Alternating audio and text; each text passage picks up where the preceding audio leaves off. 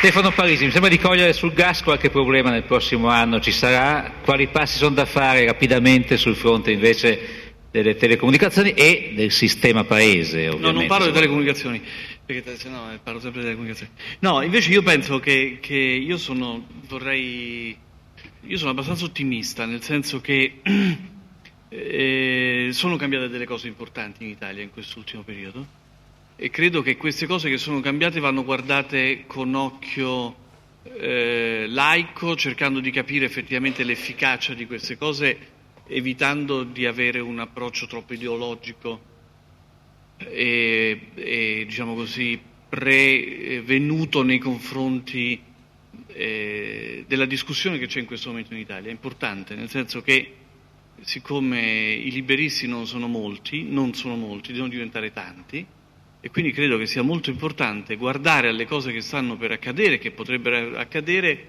con un occhio, ripeto, aperto ai risultati che effettivamente questi possono dare, altrimenti rischiamo di passare una stagione che sicuramente sarà una stagione più o meno importante di riforme e di rimanere una piccola nicchia ideologica che guarda con la punta dello spillo ai, al, ai problemi senza guardare invece all'efficacia generale delle cose. Faccio degli esempi.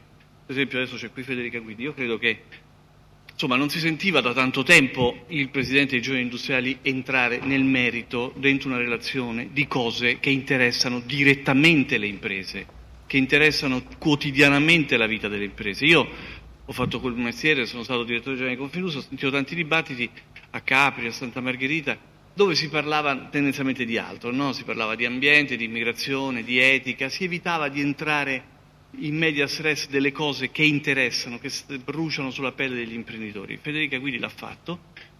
E quando qualcuno dice, vabbè, è una provocazione, no, lei ha detto le cose che devono essere fatte oggi in Italia. Poi dopodiché è importante misurare quella posizione con quelle che saranno ovviamente le dinamiche sociali e politiche all'interno del Paese, ma quando lei parla di, di, di contratto individuale parla di una cosa che avviene nell'80% delle imprese italiane, non è una provocazione, è la realtà, è una provocazione gli 80 contratti collettivi di lavoro, quella sono una provocazione rispetto al mondo delle imprese. Allora, sono ottimista perché, non soltanto perché c'è Federica, Federica non esagerare, però in generale sono ottimista del fatto oggi eh, eh, io ho fatto il direttore generale di Confiusa in un periodo in cui non si riuscivano a dire certe cose e siamo stati sommersi. Poi non si capisce come mai d'improvviso Ichino dice che bisogna togliere l'articolo 18. E va bene, figuriamoci, basta che ci si arrivi, a me va bene, no?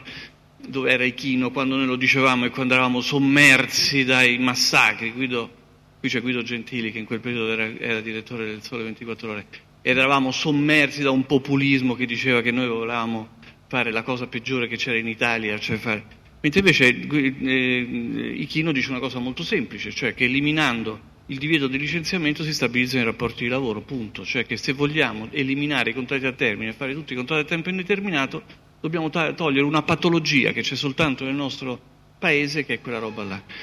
E il fatto che si cominci a discutere in questi modi di queste cose, che anche a sinistra ci siano discussioni moderate, su, perché l'ha detto in toni moderati, l'ha detto senza alzare bandiere, ma cercando di portare in modo moderato questo tipo di discussione, credo che sia sicuramente un passo avanti. Quando io ricordo all'inizio della presidenza a Montezemolo è stato fatto un convegno promosso da, da Telecom Italia sulla concorrenza nel mercato delle telecomunicazioni in Europa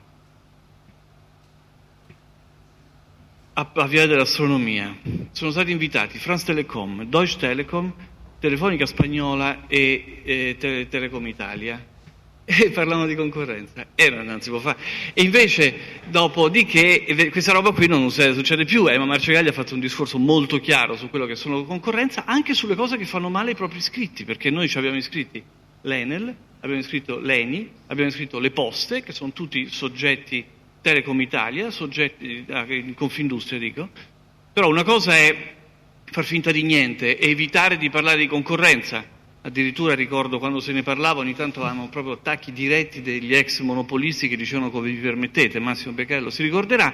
Oggi invece si possono dire queste cose con tranquillità, insomma vuol dire che piano piano si capisce, il tempo serve per far passare le idee liberali nel nostro Paese, però bisogna, ripeto, credo che sia molto importante tenere con, con, serietà andare a guardare i risultati effettivi delle cose che vengono fatte. Finalmente si parla di, liber, di, di, di privatizzazione o di liberalizzazione dei servizi pubblici locali, che sono molto importanti.